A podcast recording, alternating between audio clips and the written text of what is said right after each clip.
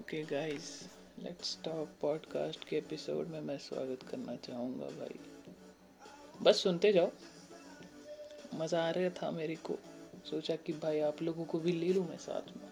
थोड़ा कंटेंट बताऊँ दे दूँ। बोर हो गया था पूरा, वो इट्स ओके नो इश्यूज़ आपसे अलग ही ट्रिप है क्योंकि। आपसे अब से बड़े लोगों की ट्रिप है।